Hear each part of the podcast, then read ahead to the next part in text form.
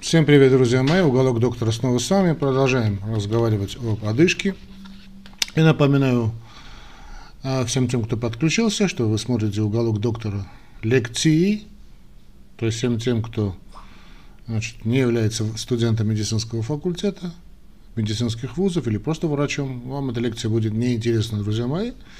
Ну а все остальные мои подписчики или случайно попавшие друзья мои, которые попали, случайно попали на этот канал, если у вас есть проблема с одышкой или проблемы с органами дыхания, так скажем, с органами сердечно-сосудистой системы, вообще проблемы со здоровьем, обращайтесь по номерам телефона, вы видите в описании, сорганизуем индивидуальную консультацию. А сегодня мы продолжаем нашу лекцию касательно проблем, связанных с одышкой – и надеюсь, мы сегодня это дело мы закончим. А кто такой я? Я это доктор медицинских наук, профессор, академик Асфацатян Армен Веленович. Итак, мы рассказали в предыдущей лекции. В предыдущей лекции мы остановились на причинах, главным образом, острой, подострой одышки и хронической одышки. Сегодня поговорим обо всем остальном. Начнем с обследований. Обследование я. Ну, конечно, основной упор, вы знаете мое отношение к анамнезу, мы делаем на анамнез. То есть история настоящего заболевания, которая включает в себя продолжительность, характер начала приступа, то есть это острое начало, постепенное начало, какой был провоцирующий фактор, да, скажем, после чего все это началось. Я вообще очень люблю такой вопрос задавать, и вам также советую, друзья мои, когда вы задаете, разговариваете с больным, старый такой вопрос, который, к сожалению, все реже значит, упоминается в каких-то учебниках, гайдлайнах, с какого периода времени значит, вы считаете себя здоровым, то есть сначала были здоровыми, это понятно, а вот с какого периода времени вы начали считать себя больным человеком. То есть, ну, скажем, там, два года тому назад. А что вот три года тому назад, скажем, все у вас было нормально, или там два года тому назад и один месяц, все было идеально, говорит, ну, если скажет нет, то означает, что заболевание развивалось постепенно, да, если вдруг все это началось, с какого-то момента больной очень четко помнит начало, то спросите, а с чем он связывает, тоже другой этот вопрос очень люблю, с чем сам больной связывает развитие этого заболевания, начало этого заболевания. Это вам не только позволит сузить значит, аллерги... Э, алго... значит, ваш алгоритм диагностического поиска, но и э, также привлечет больного на вашу сторону, его родственников, если присутствуют при сборе анамнеза, что всегда приветствуется, кстати. И тем самым вы сможете кооперировать свои действия с, с больным, да, и с его значит, родными и близкими. Это очень важно. Итак, значит, характер начала острое, подострое, хроническое. Когда началось, что спровоцировало? Например, возможно, если, скажем, больной собственно астматик, это какие-то аллергены, курение или там курение близкого человека. Э, плохая была погода, была физическая нагрузка, да, если это была физическая нагрузка, то уже мы тут больше думаем об одышке, связанной с сердечно-сосудистыми проблемами. Если вроде значит, никакого такого момента не было, просто начал что-то такое произошло, да, так, скажем, в горизонтальном положении, думаем о чем-то другом. А тяжесть одышки зависит от того, при, какой, при каком уровне физической нагрузки она появляется. Например, больной отмечает, что одышка в покое является более тяжелой, чем одышка при подъеме по лестнице. То есть трудно себе это представить такое состояние, но если говорить так, значит тут мы думаем уже об, о каком-то другом моменте, не собственно с сердцем связанном. Да, какой-то аллергии, какая-то какая другая составляющая, хотя всякое может быть. Да, но понятно, что если это действительно сердечно-сосудистая одышка, то сердце не может Э, работать, значит, э, ну, или там легкая, сердечно-легочная система, так скажем, не может значит, плохо работать в покое хорошо при физической нагрузке. Значит, тут какие-то есть моменты, которые надо понять. Да? Значит, э, врач должен отметить, насколько одышка отличается от обычного состояния больного. Вот все мы это поняли, да, вот это сейчас состояние одышки, и какая-то она одышка. Да? Но в первой части я вам показывал три вида, основные виды одышек, три вида жалоб, которые больные, ну, чтобы ни не показывал. Да? Исследование систем, органов и систем организма, ну, то есть, собственно, наша работа, должно быть направлено на поиск признаков причин, вероятных причин в том числе. В боль или с давлением в груди. Значит, тут же, если, больной говорит, вот отмечает боль, да еще за грудиную боль, высочайшая доля вероятности, что мы имеем дело, да, с проблемами с ишемией миокарда, может быть и тромбоэмболия легочной, значит, э, легочной артерии. Э, ну, также может быть и пневмония, но все-таки э, пневмония, для пневмонии болевой синдром все-таки не столь характерен. Если, конечно, не, не, не привлекается, так скажем, плевральный компонент. Но все-таки боль – это э, признак ишемии. Значит, э, значит, застойное явление есть или нету? Застойный отек может быть ортопное, да? то есть больной ложится, начинает задыхаться, он вынужден садиться. То есть тяжелая форма сердечной недостаточности. Это может быть и пароксизмальная ночная одышка, так, а, очень характерно, когда больной ложится, хочет уснуть, да, и, и так, и, кстати, количество подушек тоже очень хороший вопрос. Вот вы спите с каким количеством подушек? Если больной говорит, вы знаете, тут несколько подушек жена должна положить мне под голову, чтобы я хоть как-то уснул, да, вот через полчаса, через час э, с, с, просыпаюсь от удушья. Ну, тоже явная сердечная недостаточность. Ну, другие моменты, какие могут быть? Подъем температуры, то есть лихорадочный момент, да, озноб. Думаем уже там про пневмонию, например. Кашель, продуктивный кашель тоже очень характерен для пневмонии. Э, если это, все это сопровождается сухим каким-то кашлем, свистящим, то думаем уже о бронхоспазме. Не забываем спрашивать про э, интимные моменты, там, э, как, скажем, у, у мужчин, ну, или мужчин, или у женщин, скажем, какой был цвета стул. Потому что если дегтеобразный стул, думаем о скрытом кровотечении, которое может быть причиной анемии, а это все, в свою очередь способствовало анемии, опосредованно вынуждены значит, работать, э, легкие вынуждены работать в состоянии тахипноя. Дама, скажем, у нее, у нее обычные вдруг обильные менструации – не забываем также спрашивать, принимает ли дама противозачаточные. Это, это все надо, не надо, знаете, ложная это стеснительность, все это может нам сильно повредить. Как в вашей карьере, так и жизни больного. Изменение массы тела. Да, да, да, да. Значит, если это идет вдруг какое-то избыточное, он человек начинает пукнуть, значит, явно что-то там, он говорит, что больной, вы знаете, или больная. Вроде ничего такого не изменилось в моем рационе, но начинаю просто полнеть. Это может быть какие-то гормональные сдвиги. Или наоборот, э, скажем, резкое снижение массы тела, вдруг, да, так за месяц человек потерял несколько килограмм, вроде ничего такого не изменилось в его рационе. Значит, и плюс, там, скажем, потливость, какие-то хронические инфекции. Уж не говорю о том, что потеря веса тела всегда должна вас настораживать в плане онкологии. Такая онкологическая предрасположенность. Да, тем более у курильщиков. Потому что все курильщики это потенциально больные с онкологией. Это помните. Все курильщики это потенциальные люди, значит, входящие в онкологию. И не важно, что они курят. Ну, а анамнез морби, ананасин перенесенных заболеваний – что там у нас есть? У нас включают все те расстройства, которые могут вызвать или спровоцировать одышку. Уж не говорю о классике, там бронхиальная астма, если это легочные моменты, хоблики, да, эти курильщики, сердечно-сосудистые э, заболевания, то есть все, весь фактор рисков, связанных с сердечно-сосудистыми заболеваниями.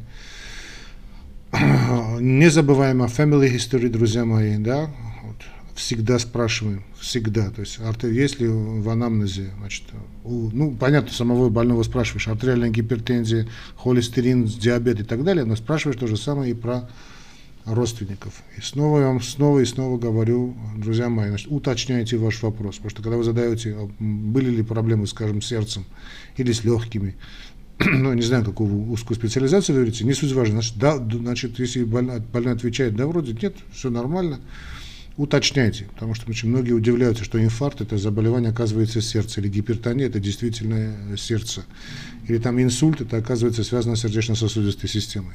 Переносили, живы, во-первых, ли ваши родители? Ну, да, если да, слава тебе, Господи, желаю долгие годы счастливой, здоровой жизни. Есть ли у них проблемы с артериальным давлением? Высокое давление есть? Не говорите гипертония, артериальная гипертензия, гипертоническая болезнь. Они могут понятия не иметь, ваш, не разбираться и не обязаны разбираться в медицинской терминологии. Так что есть ли у ваших родителей проблемы с давлением, сахаром, диабетом? Переносил ли кто-нибудь инфаркт, инсульт? Особое внимание уделяем случаям внезапной смерти, особенно в молодом возрасте. То есть лег человек и проснулся. Говорит, а чего он умер? Да вы знаете, я не знаю, доктор. Вроде папа лег спать и утром не проснулся. А там вскрытие даже не проводили. Оп, значит, работаем в sudden death, то есть внезапная, значит, ну, это явно сердечная смерть. Э, уже понимаем генетическую предрасположенность, высока вероятность, что у человека тоже будет то же самое, не да упаси Боже, поэтому надо все это, все это знать. Да, ну просто начинаем всегда с классики, да, это тоже я вам дарю. Связано ли, значит, всегда задавать этот вопрос, ухудшение состояния, скажем, одышка или боль в груди, связано ли с физической нагрузкой? Это самый первый и самый главный вопрос задаете этот вопрос, уже все остальное, вся уже логическая цепочка выстраивается. Если да, то есть, скажем, при подъеме по лестницам больной почувствовал боль, почувствовал одышку, тема нашей сегодняшней лекции уж не говоря о том, о боль и одышке, думаем о сердечно-сосудистой системе. Да вроде нет. Я к вам пришел, доктор, вот вы на четвертом этаже пешком по лестнице поднялся, нет. Да? Или так, э, другой момент, скажем, знаете, доктор, я к вам поднялся нормально, а вот там на улице хожу, вроде не нормально. Так не бывает, да? То есть там есть какой-то психоэмоциональный момент. То есть не может сердце, скажем, сегодня работать идеально. Поднялся человек на четвертый, восьмой этаж, а вчера на второй этаж подняться ему было трудно. Значит, так мало, ну, тоже всякое бывает, конечно, но маловероятно. Сейчас я вам привожу просто на вскидку примеры, да, вот из, из клиники, да, чтобы вы могли бы ориентироваться. Следующий момент, значит, э, обязательные моменты, которые мы должны знать, это курение. Курение э, – бич современного человечества. Да. Значит, курение и потребление быстрых углеводов, сахаров. Ну, так как мы сегодня говорим о одышке, ну, курение возьмите на карандаш. Если человека курение в анамнезе, значит, мы думаем о чем угодно. Чем связана его одышка? Начиная от онкологии, что само, само собой, ну, само собой разбирается, само собой подразумевается. И снова скажу, все курильщики, да еще со стажем, это потенциальные люди, неважно, что они курят, неважно, это первичное курение, вторичное курение, неважно. Они потенциально входят в группу людей с онкологией. Значит, курение, первое, что включается, значит, одышка связана с онкологией, одышка связана с хоблом, хроническая обструктивная болезнь легких. Включился, да, алгоритм. Какое-то интерстициальное заболевание легких, но, в принципе, по большому счету, все это идет там рука об руку. То есть легочные такие патологии, связанные с обструкции, связанные с э, онкологическим перерождением и так далее, и вплоть до сердечно-сосудистых заболеваний. То есть человек-курильщик, он умирает от, или от инфаркта, или от рака легких. Ну, ну понятно, строк тоже, инсульт тоже. Далее, семейный анамнез.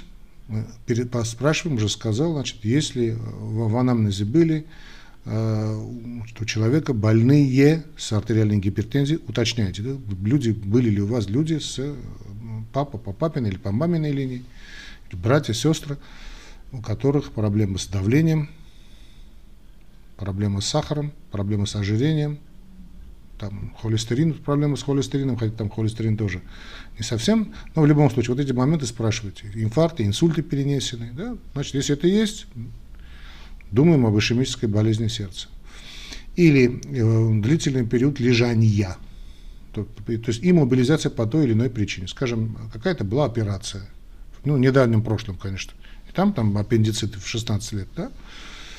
Или э, длительные перелеты, вот, друзья мои, тоже запоминаю, скажем, длительный перелет на большое какое-то расстояние. То есть человек дол- долгое время находился, скажем, в сидячем положении, это синдром эконом-класса. То есть мы думаем о том, что там какая-то там была проблема с, там, с тромбозом глубоких вен голени, ну или проблема, так скажем, венозной той или иной степенью недостаточности, там образовался тромб, человек находился в длительно значит, в эконом-классе, это неудобном положении, ноги были согнуты, да, и вот такое провоцирует, да еще там присоединяется и гиповолемия, э, дегидратация, тромб и плачевные. Тут спрашиваете, перелетали там, вот, там в Лос-Анджелес, я не знаю, из Еревана или там из Москвы, не знаю, куда-нибудь там, в Австралию. Э, особенно эконом-классом. Да. То же самое, кстати, касается не только самолетов, но это касается и автобусов, и автомобилей. Знаем это правило, да, если это на автомобиле, значит, надо останавливать машину каждые 30 минут, 30, максимум 40 минут, выходить, прогуливаться, а в машине все время попивать воду. Если это автобус, большой автобус, то попросить извиниться даже ну, и прогуливаться по салону. Ну, это касается и самолета тоже. Правда, в самолетах очень неудобно, но прогуливаться вот так по несколько шагов, так под соусом того, что вы пошли в туалет. Ну, стараться не сидеть все время, да. Так, значит, э, это мы сказали про э, значит, перелеты, ну, онкология и фактор риска, то есть если, значит, э, курильщик уже латентный рак, да, если в роду люди с онкологией, дам спрашиваем, не забываем спрашивать, как они предохраняются, друзья мои. Спрашивайте про интимную жизнь, спрашивайте. Ну, понятно, спрашивать так, чтобы человек значит, не вводить в конфуз, да? Принимает, как она предохраняется. Если это прием моральных контрацептивов, оп, значит, женщина высоком, с высоким фактором риска тромбозов, сердечно-сосудистых проблем, даже в период значит, женской активности. Хотя период женской активности должен, может и должен быть в любом возрасте. Даже в 70, даже в 80. Но сейчас не об этом речь. Э, боли в ногах, боли в голенях, э, наличие отеков. Да, может ли человек надевать э, носки, обувь или там какие-то проблемы. Ну уж не говоря о диагностированных проблемах с тромбозом глубоких вен, значит, или там варикоз, думаем о тромбоэмболии легочной артерии. Если человек работает на какой-то, тоже спрашиваем про, про работу, да, скажем, где вы работаете, кем вы работаете, а зачем вы это спрашиваете, доктор? А, чтобы я узнал, вы в налоговой или не в налоговой. Ну, я шучу, чтобы человек был понятно, скажем, человек длительное время находится как офисный планктон, тоже свои факторы риска, да, или наоборот, он, скажем, работает на вредном производстве, это уже все проблемы, связанные, скажем, асфальтом, да, укладывает, или шахтеры, но это уже понятно, силикозы и прочее. То есть влияние различных газов, Э, дыма, э, дымов производственных, асбест и прочее, прочее, прочее. Тут и аллергены, тут и онкогены, и все, что хотите. Следующий момент мы осмотрим на объективные параметры, то есть объект, так называемое объективное исследование, хотя в этом мире нет ничего объективного, все субъективно, но мы называем это объективное исследование. То есть обращаем внимание на наличие э, каких-то сопутствующих моментов. Замерили артериальное давление, высокое, понятно. Нет высокого давления, легче. Есть температура, то есть лихорадка, лихорадка есть, нету. Гемодинамику проверить. А, ну тахикардия есть, тахикардии нету. Тахипноя есть, тахипноя нету. А, понятно, что самое главное, мы смотрим, э, следим за параметрами сердечно-сосудистой системы, как-то гемодинамика и дыхательная активность. Проводится полное обследование Э, ну давайте легких, да, легких, характер движения воздуха на вдохе и выдохе, симметричность дыхания, сухие, влажные хрипы, стридеры.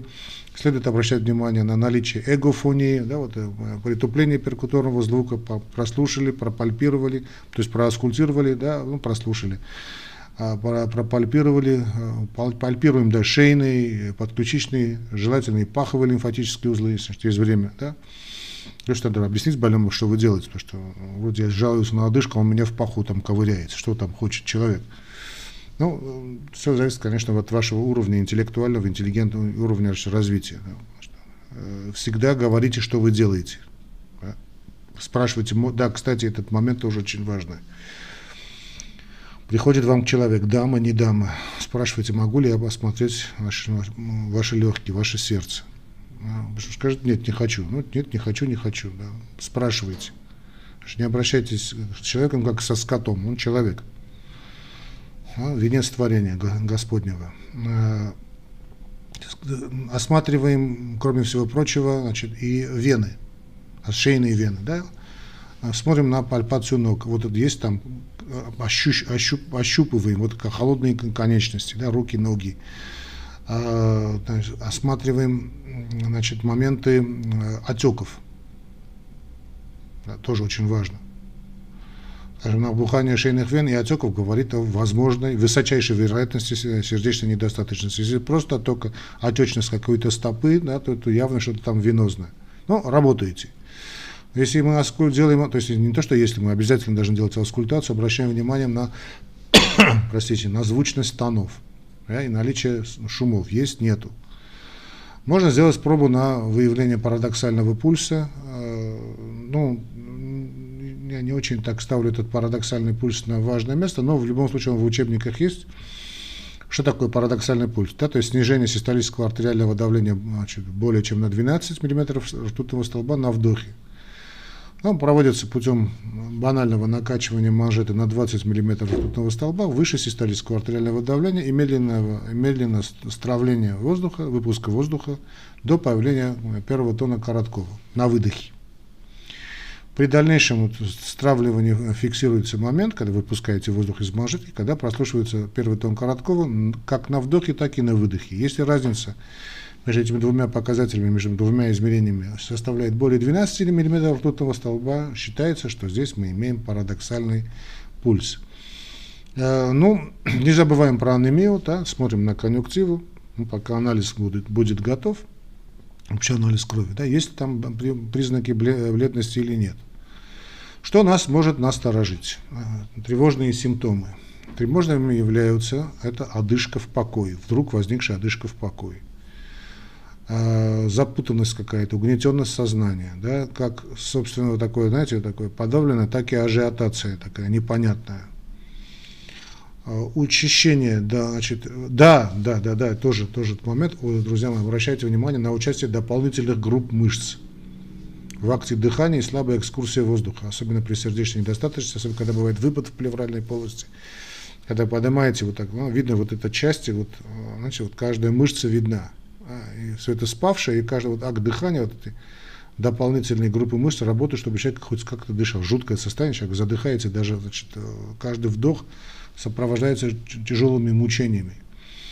А, боли в грудной клетке понятно, то, что должно, должно насторожить, но уже о боли сто раз говорили, значит, боли, значит, какие, какие боли должны нас насторожить.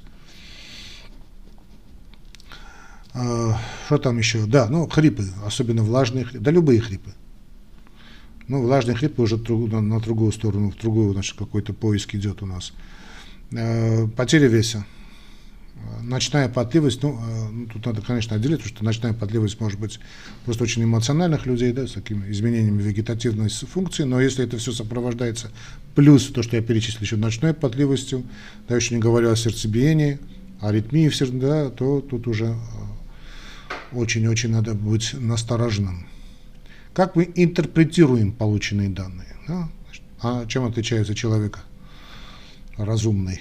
Вообще человек интеллигентный от обычного человека, да, он умеет анализировать полученные данные. Тем более в наше время поток информации и умный, мудрый, вернее, человек отличается от другого человека, потому что он умеет анализировать полученную информацию.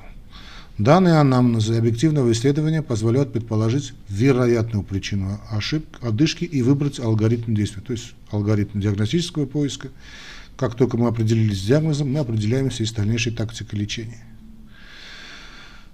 На какие мы ориентируемся важные симптомы, такие ключи поиска. Да? хрипы, сухие хрипы, мы начинаем предполагать астму или хроническую обструктивную болезнь легких, легких хоблик.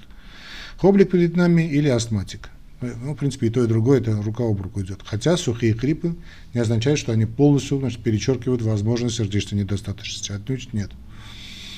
А стридер да, указывает на экстраторакальную обструкцию дыхательных путей, например, что-то нам попало, ну не нам, потерпевшему попало значит, инородное тело, эпиглотит или какая-то там дисфункция голосовой связки. Наличие влажных хрипов может указывать а, к репетирующих хрипов. Значит, мы слушаем легкие, да, внимательно аскультируем. Влажные хрипы это может быть либо желудочковая недостаточность, интерстициальные болезни легких, пневмония. Как бы то ни было, симптомы и признаки состояний, угрожающих жизни, таких как э, ишемия миокарда, тромбоэмболия легочной артерии, могут быть далеко не всегда очень специфичными.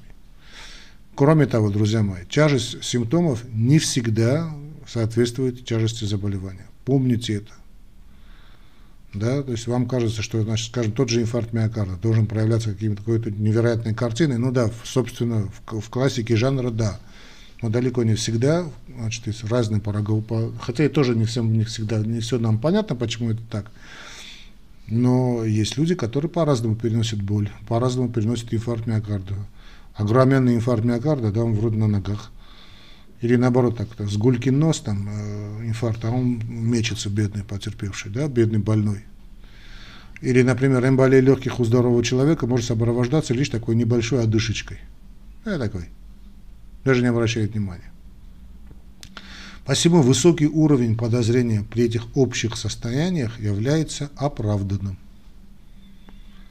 Оправданным. А? Поэтому лучше попридержать больного там на суточки, на 24 часа в больнице, разобраться с диагнозом, чтобы потом от греха подальше.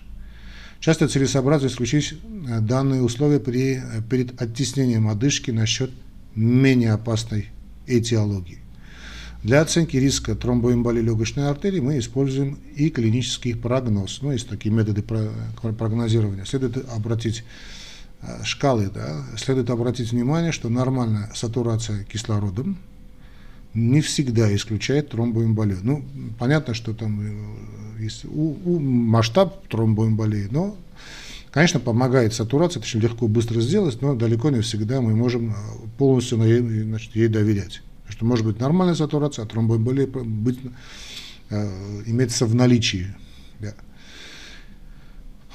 Синдром гипервентиляции диагностируется путем исключения других признаков одышки, поскольку гипоксия вызывает тахипной, ну и ажиотацию, не следует подозревать синдром гипервентиляции у всех, без исключения молодых людей, имеющих одышку. Хотя, конечно, чем, может быть, ну, высок, высочайшая вероятность, что это просто синдром гипервентиляции, но не, не автоматически не, значит, э, не надо подозревать всеми все. Да? Ну, что касается обследования, то всем больным выполняется пульсоксиметрия, рентгенография органов грудной клетки. За исключением, возможно, тех случаев, когда имеются явные указания на обострение легкой или средней степени тяжести, потому что я не знаю, в каком регионе вы живете, но если все очевидно, значит, я не люблю посылать больного на доп. доп. исследования. Да? А, например, скажем, больным с бронхиальной астмой или сердечной недостаточностью при каждом обострении рентгенографии, ну, там, я не знаю, другие методы визуализации не всегда требуются.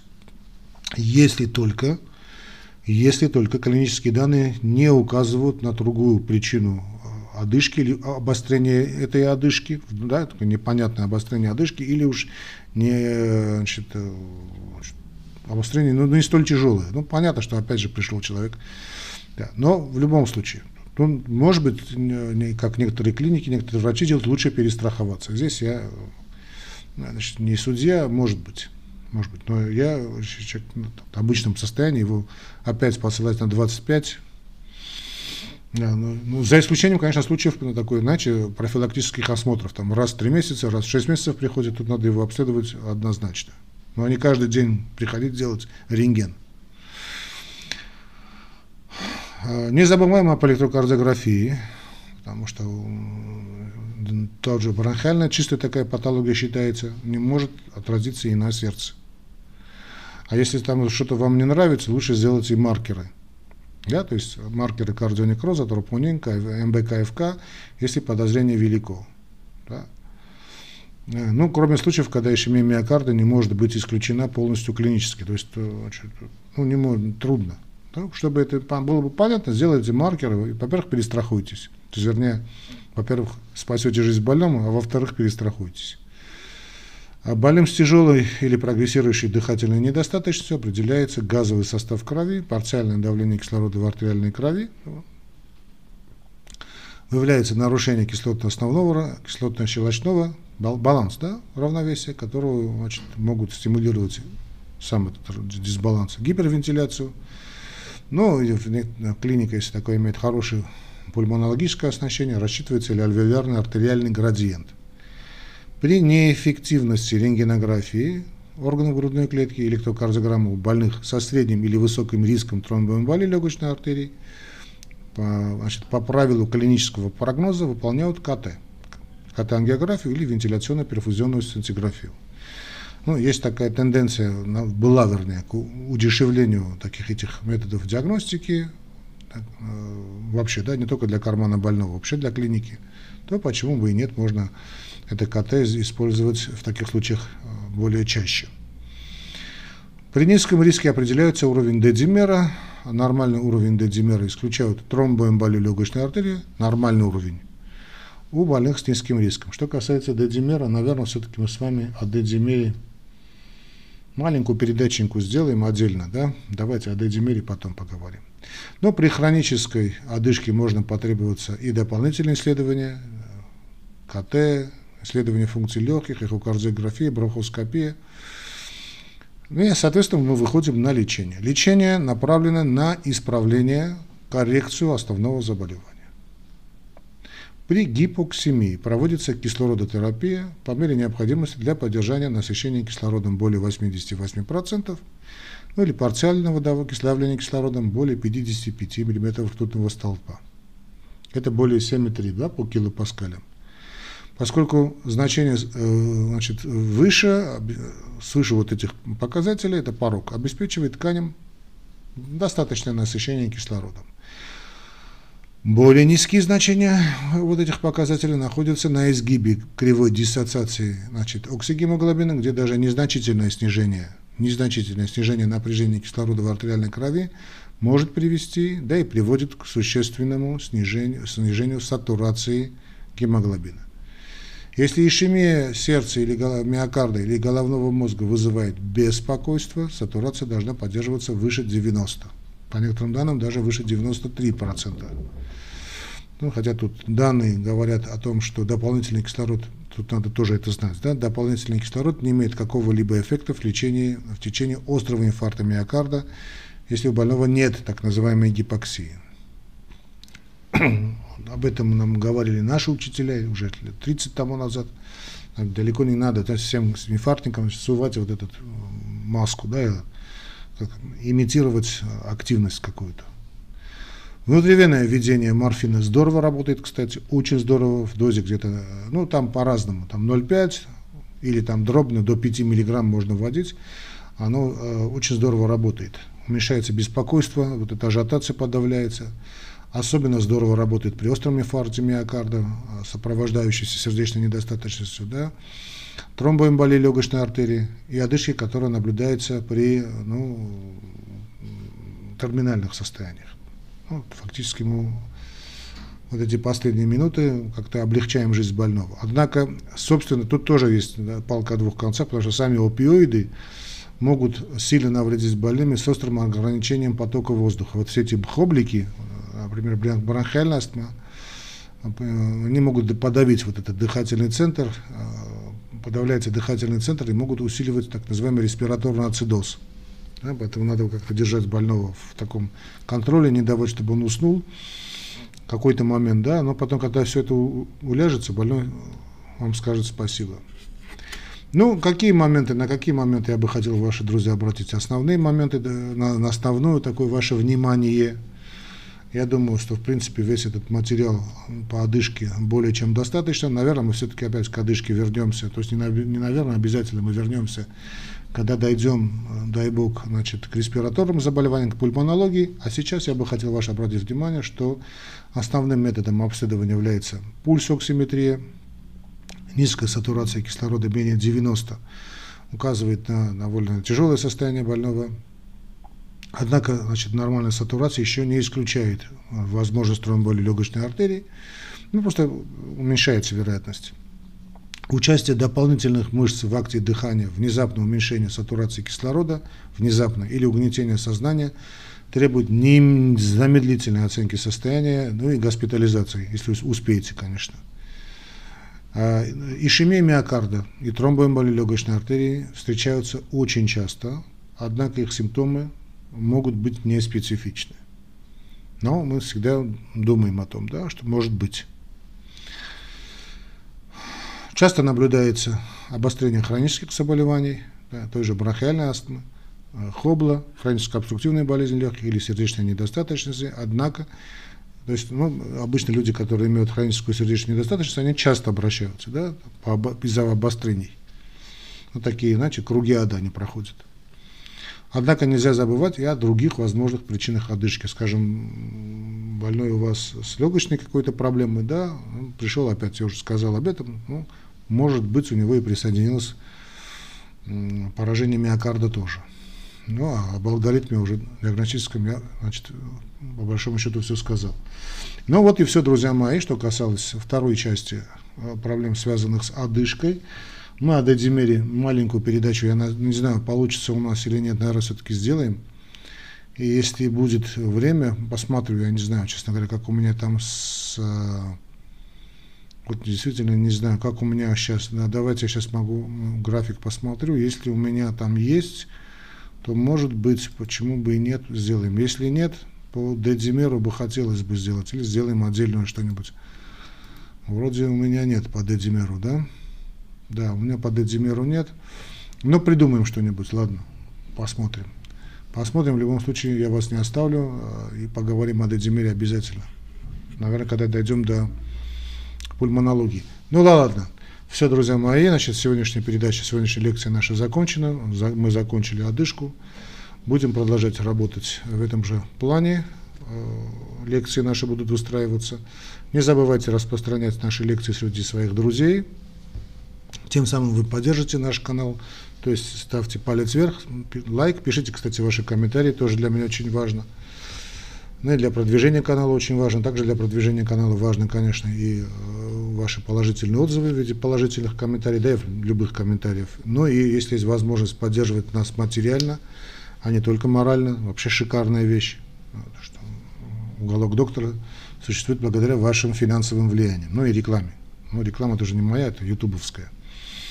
Так что поддерживайте наш материально. Описание наших реквизитов. Это система Яндекс, российская система, Сбербанк уже, да? Юмани и, значит, мастер-карточка, мастер-карт. Кредитная карточка вы найдете в, значит, в описании к этому ролику. В описании, ну и в одном из главных первых комментариев. Хорошо, друзья мои. Ну, оставайтесь на связи. Удачи вам в вашей карьере, здоровья вам, вашим близким и вашим будущим больным. До новых встреч.